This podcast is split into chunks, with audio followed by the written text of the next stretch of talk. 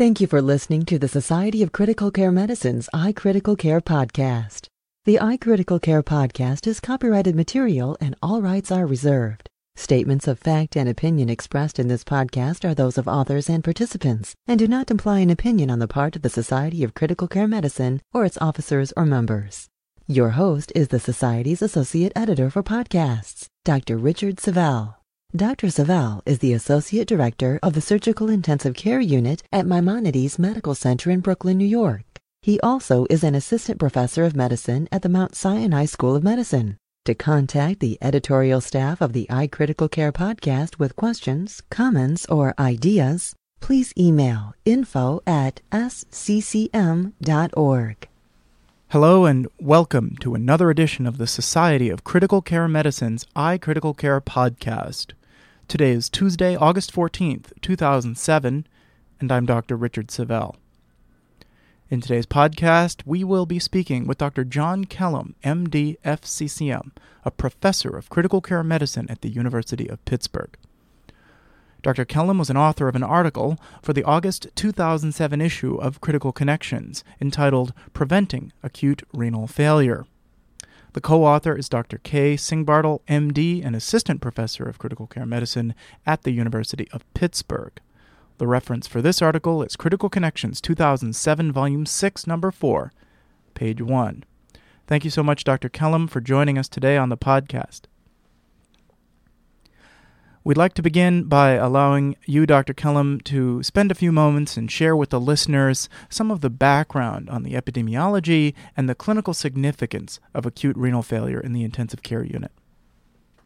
Uh, good morning, Richard. Happy to uh, to do that. Um, uh, you know, I think that uh, this whole area has evolved uh, a great deal in the last uh, several years, and I think that part of that is really a better understanding of even basic things like definitions and underlying epidemiology. I, I think that for uh, half a century, we've used the word acute renal failure, but we've defined it uh, rather poorly. Uh, studies have looked at anything from a very small change in serum creatinine to marked changes in creatinine with the need for uh, dialysis as a definition for acute renal failure. And obviously, it's very difficult to compare studies which use very uh, widely different uh, definitions of acute renal failure. So more recently, a, a term acute kidney injury has uh, has sort of seeped into the medical literature and has been defined in, in a much more precise way.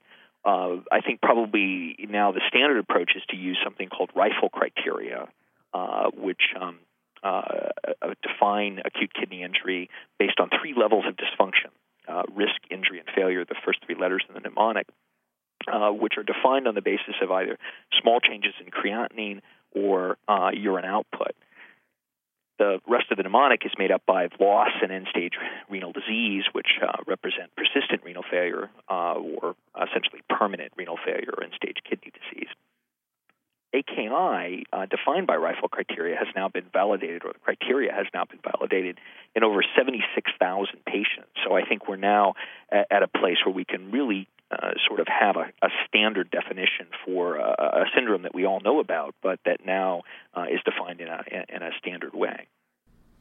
One of the questions I had as a follow up, and then we'll let you keep going on this, is um, many times in the ICU, the, uh, uh, along the lines of this RIFLE criteria, you'll see patients that may have a very high creatinine but have a reasonable urine output, and conversely, patients that have a, a very low urine output but may have a normal creatinine. And without quoting any particular paper, it seems as if those patients may have different outcomes or may have a different kind of renal failure. Can you talk about that? I guess leading into the uh, clinical consequences of this. Yeah, I, I, think that's right. I think that uh, uh, traditionally people have talked about non-oliguric and oliguric uh, uh, renal failure as being as being different. Although some of that concept I think has been challenged more more recently, uh, and and uh, although I think that uh, an anuric patient who uh, has essentially no urine output for a period of time often has a, a worse course for for obvious reasons, that more difficult to manage, etc., um, than a patient who has a relatively transient episode of maybe low urine output but not not anuria. I, I think that um, it, one of the things that the criteria such as the rifle criteria provide is is a way of, of categorizing patients in terms of the degree of uh, of dysfunction in either urine output or serum creatinine. And um, as you go from having a relatively transient, mild episode of oliguria to more profound or persistent oliguria, your risk of death increases, and so does your your score. So, whereas I, I don't know whether or not uh, we're going to see significant differences between oliguric and non-oliguric uh, renal failure if categorized carefully this way, um, certainly there's reason to believe that those patients may be different and that they may respond differently to therapy, et cetera. But uh, one of the controversies you're alluding to that I guess we can talk about later, but now is, is fine also, is that this concept of converting oliguric into non oliguric renal failure with the use of diuretics seems to have less and less data behind it, if, if I'm saying that right. Well, and in fact, I think the, the data has, has increased, but the but it's negative data, and I and I think that um, uh, what we can say at this point is is that, and we, we'll cover this, I think, uh, in, in, a bit, but I think that we can pretty clearly say uh, that diuretics don't work to prevent acute renal failure. They certainly have a role in management of complications, most notably volume overload, but that they do not uh, prevent acute renal failure or lessen the likelihood of renal injury. One of the important things you mentioned in your article, which I believe uh, merits uh, discussion here, is the uh, mortality associated with developing acute kidney injury in the intensive care unit. If you'd like to talk about that, right? I, I think it's it's extremely uh, uh, important to understand, and as we were talking about a moment ago, that as the the rifle criteria has been uh, looked at across different populations that uh, not only the, the associated mortality but the size of this problem I think uh, um, bear mention. And so, uh, across hospitalized uh, patients, for example, 20% of, of hospitalized patients have uh, some episode or some evidence of acute kidney injury, and, and as many as a staggering two thirds of intensive care unit patients develop AKI or acute kidney injury during their, their hospital stay. Um, in population studies, and we've only have a, a really one uh, population study published so far, and that's from Scotland in, in the northern uh, in the Aberdeen area of Scotland, uh, roughly 21 100 per million population uh, will uh, come down with uh, acute kidney injury, if you will. Um, we know that, that even if you look at the most severe form of uh, acute kidney injury, that, that that requires or is treated with uh, dialysis, that roughly 6% of all ICU patients um, have that severity uh, of acute kidney injury. And so worldwide, we're talking about somewhere around uh, six to eight million people. So it's a huge problem. And as you were asking, the, the mortality rates are really um, uh, uh quite staggering. The, uh, even just uh, this more mild form of acute kidney injury, not the the, the, the, the, severity that requires renal replacement therapy, but even the milder forms are associated with anywhere from a two to five fold increased risk of death, uh, even after adjustment uh, for underlying uh, severity of illness and, and comorbidity. If you require renal replacement therapy, your mortality goes up to 50 to 60 percent. Um, right, that was the part that, that that I thought was important, especially when you're having discussions with families. Right. I, I think that's right. The other thing to tell families, however, uh, though, is that um, if you survive a course of acute kidney injury, uh, even if it's severe enough to require dialysis, your likelihood of, of recovering renal function by hospital discharge is actually quite good. 80% of survivors um, recover uh, renal function to the point that they don't require dialysis at hospital discharge. So, although it's important for families to understand that this is a severe problem when it occurs, and it is one that is uh, extremely important in terms of the uh, the increase in the risk of death, that dialysis is that we're not sort of committing patients to dialysis when they require uh, renal replacement therapy for uh, acute kidney injury. So if they can survive hospitalization, uh, the likelihood of, uh, of renal recovery is actually quite good. And then, as a follow up to that, and this is just a, a, question for you, is do you think that the acute kidney injury with the high mortality, do you think it's a causal relationship or that the kidney dysfunction is a marker? Because you would argue with me and say, no, no, no, even if you correct for uh, Apache scores, they still have a higher incidence of death, right? Or Well, I think that's right. I think making causal relationship or causal inferences from observational data is always quite difficult. Um, all we can really say is, is that to the extent that we can control for these other variables, which we know are important, renal injury or kidney injury emerges as an important determinant of uh, hospital mortality and, and long term mortality uh, in this population, even after we control for all these other things. There's also good biologic rationale to believe that um, renal disease would have a, a, causal relationship with mortality. We know that the absence of, uh, of, of, kidney function results in all kinds of uh, essentially multi-system organ failure. Uh, we know that white cells don't work as well uh, when they're when the, the neutrophils are uremic, so that we have an increased infection. We know that platelets don't work uh, as well, so that we have uh, problems with bleeding. we know that volume overload produces problems getting off the ventilator and problems with wound healing, and you know the list goes on and on. And so um, given the strong biologic rationale uh, and the statistical data that, that we have together, I think uh, we can make a fairly strong case that patients are in fact dying of acute renal failure and not just with renal failure, as we might have said years ago. Why don't we move on to the next uh, segment of the interview, in which we give you an opportunity to talk about some of the non pharmacologic methods to prevent acute kidney injury in the critical care setting? Sure, I think that's a, a, a great place uh, to start, um, and, and, I think uh, part of the reason is is that most of the things that we have that are uh, essentially uh, effective in terms of uh, preventing uh, acute renal failure are really those things which are relatively simple to do, and, and to really sort of top the list are, are, really fluids. And fluids have, have a couple of different important roles. One is is that we know that that hypovolemia and or dehydration, the latter being the the lack of uh, of water in the form of being a lack of uh, circulating blood volume, that both of those are risks of uh, for the development of, of acute uh, kidney injury as either a result of septic or toxic insults. Um, and so we, we know that try, treating dehydration and treating hypovolemia is extremely important. But even beyond that, fluid loading with isotonic fluids appears to be protective, at least in some forms of acute kidney injury, most notably uh, toxic injury from, say, IV contrast. And so um, isotonic fluids, uh, uh, traditionally isotonic saline, uh, so there's been some data around the, the potential benefit, added benefit of, of using a bicarbonate-based isotonic uh, solution, although uh, the evidence for that is,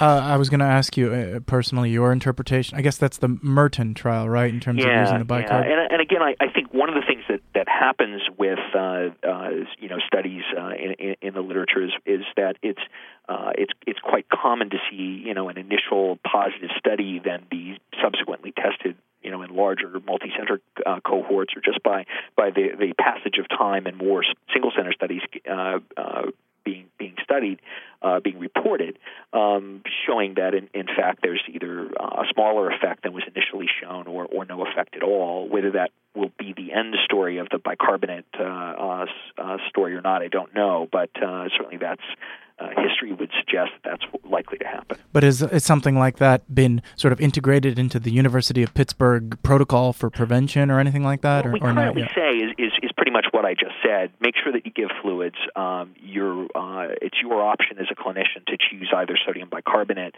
uh, based solutions. Uh, again, an isotonic solution is what's important, uh, or sodium chloride. And I think you can make that judgment basically on the patient's acid base status. It already has uh, alkalosis, for example. You know, you you, might be reluctant to provide sodium bicarbonate. Uh, furthermore, if the patient's acidotic, then you might say, well, gee, you know, in addition to trying to protect the kidneys, it would be fine to go ahead and give this uh, sodium bicarbonate. So I, I think it's not a strong recommendation as choosing between the two. Uh, what it really is is a strong recommendation to make sure that you provide IV isotonic fluids.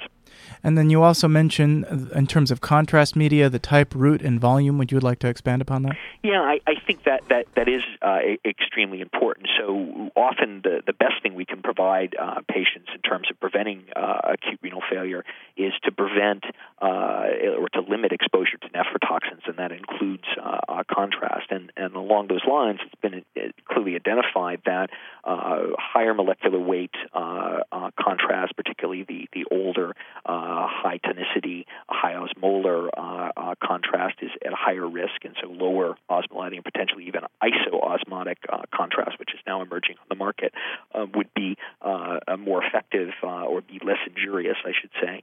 Um, the route appears to be important as well. Arterial uh, uh, contrast is at higher risk than, than venous. And then, uh, most importantly, I, I, think is limiting the, the volume of contrast and the number of contrast studies uh, to the absolute minimum necessary uh, to get the information uh, and, and, the quality of the study.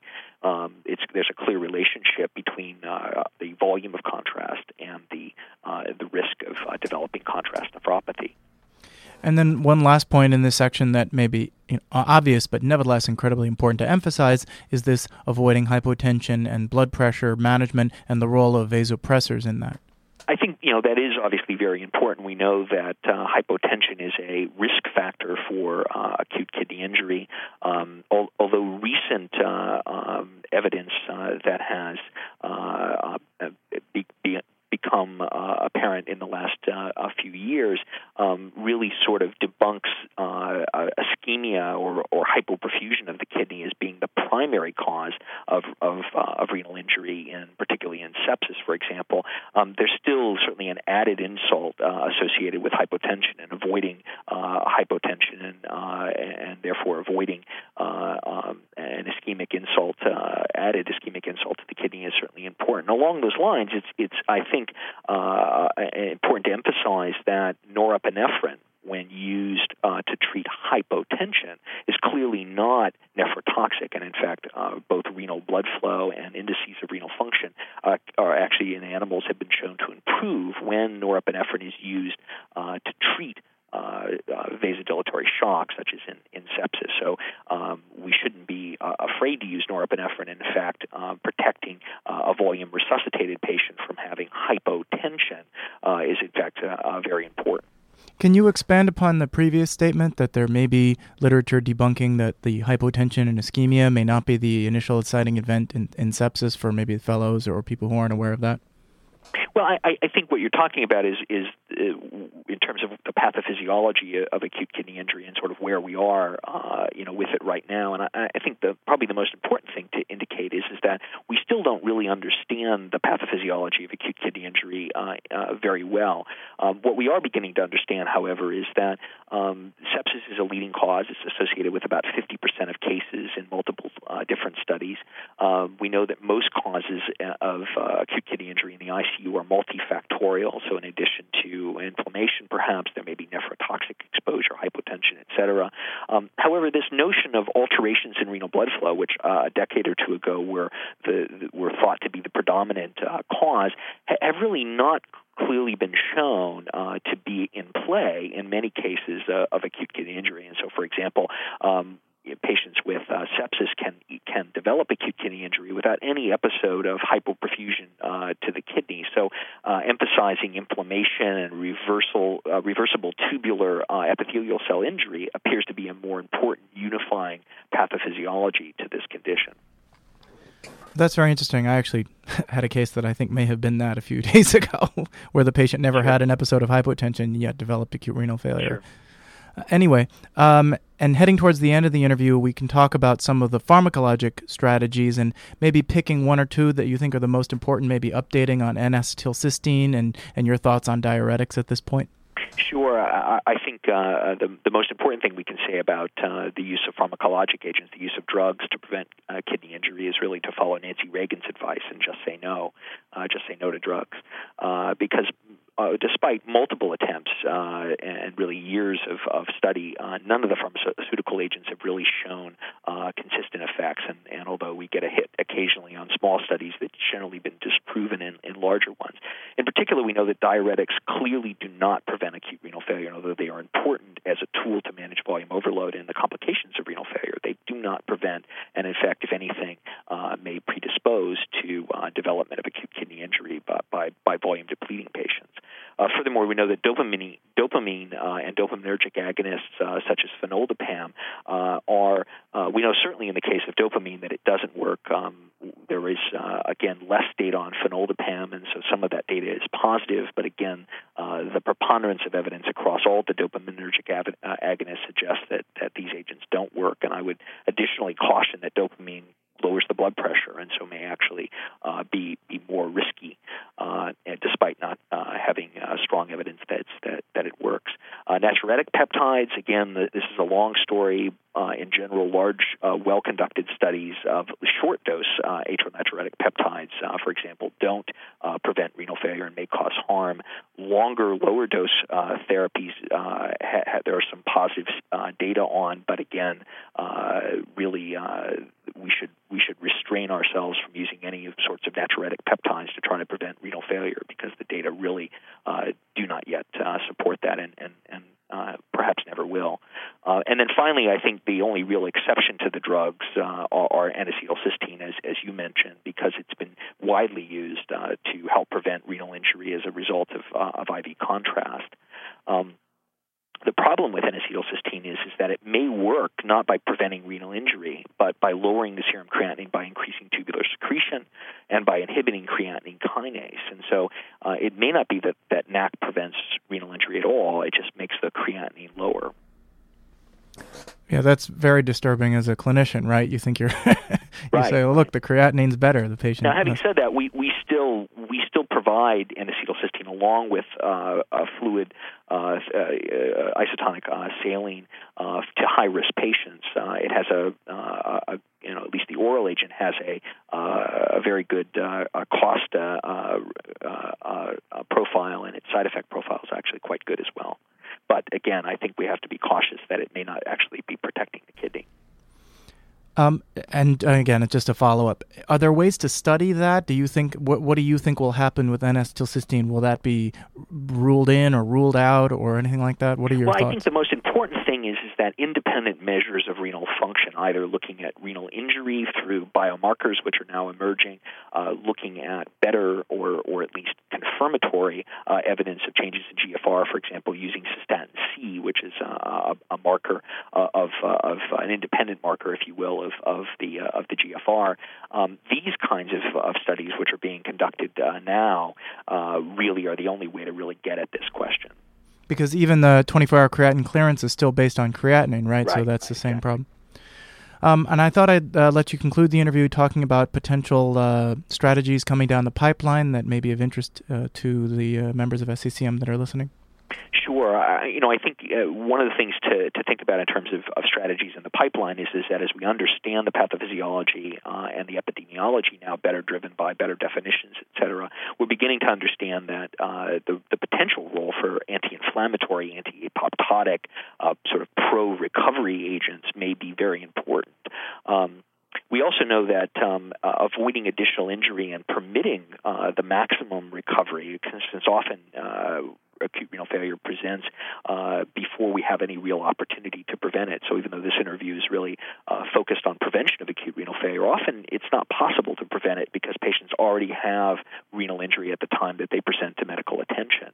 Um, so trying to prevent, if you will, further injury becomes uh, extremely important. And along those lines, it's really sort of back to basics. It's it's things like uh, avoiding subsequent episodes of hypotension and hypovolemia, avoiding nephrotoxins, but in addition, I think it's important to at least mention uh, some very provocative uh, data that's come out uh, from some multicentric studies. Uh, one of them I was involved in, which is the Best Kidney Study, uh, but a, but a very similar uh, result was published almost at the same time from the Karolinska Institute using a Swedish national database. Both studies suggested, and these are observational studies, so prone to that sort of bias, but both of these studies demonstrated that initial therapy with continuous renal replacement therapy as opposed to intermittent resulted in improved renal recovery. Um, in the Swedish study, that was even more interesting because it, it this effect can seem to continue for as far out as seven years after the initial hospitalization.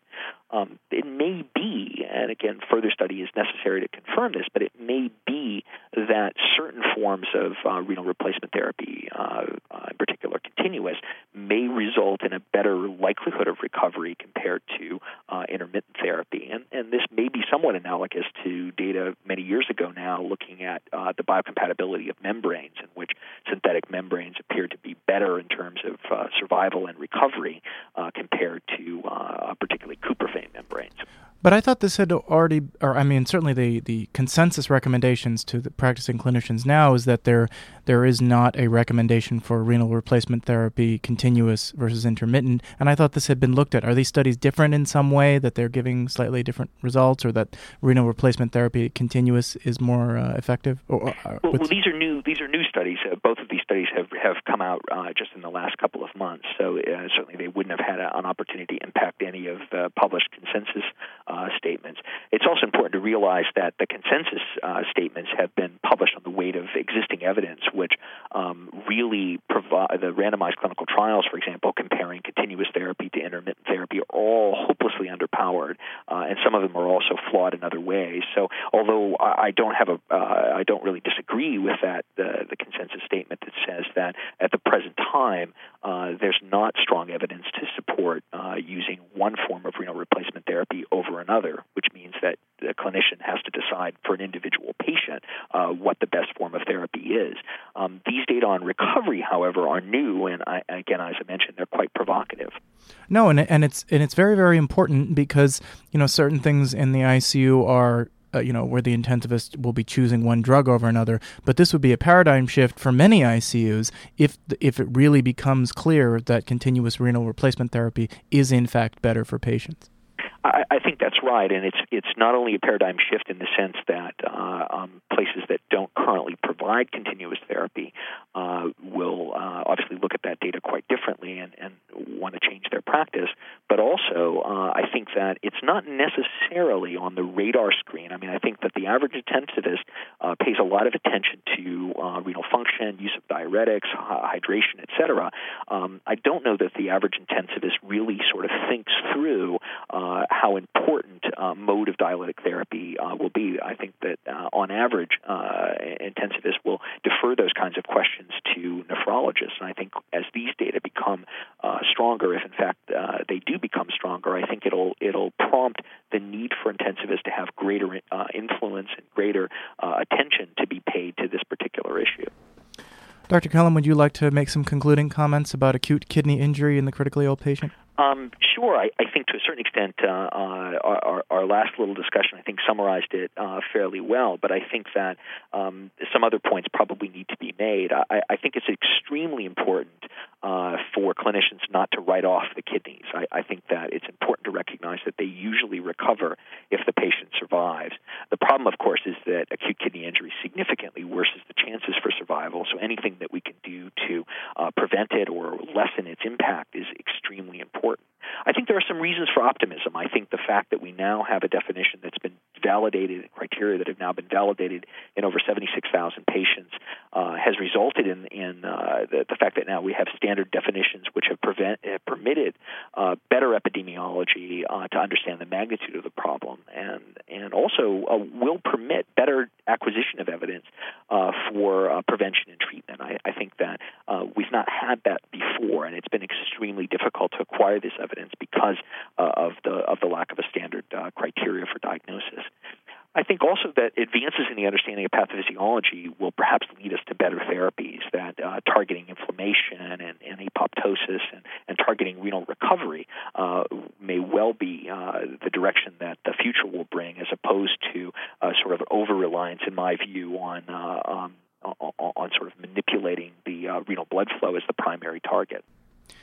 We've had a great opportunity today to speak with Dr. John Kellum, MD, FCCM, a professor of critical care medicine at the University of Pittsburgh. We've been talking about acute kidney injury and prevention of acute kidney injury in the critically ill patient. This is accompanying an, editor- an article that he wrote in Critical Connections that is coming out now. Thank you so much, Dr. Kellum, for being with us today. My pleasure. This concludes our podcast for August 14th, 2007. If you have comments, questions, or ideas for future podcasts, please call the Society of Critical Care Medicine's audio feedback line at 1 847 493 6498 to share your thoughts. Critical Connections is the official bi monthly news magazine of the Society of Critical Care Medicine, offering the latest information about critical care to healthcare professionals. Members of the Society of Critical Care Medicine receive a free subscription as well as other benefits. For more information, visit www.sccm.org. Thanks again for listening. Join your colleagues February 2nd through the 6th, 2008 in Honolulu, Hawaii, USA for SCCM's 37th Critical Care Congress. Bring the entire family for this special Congress, which will combine learning with ample leisure and tour opportunities, making the 2008 Congress one you will not soon forget. You won't want to miss such highlights as the modified schedule, pre Congress courses, Hopper Pass, casual dress code, the post Congress event on Kauai, and more. The Society's 2008 Congress is not just a meeting, it's an experience. For details or to register, visit www.sccm.org.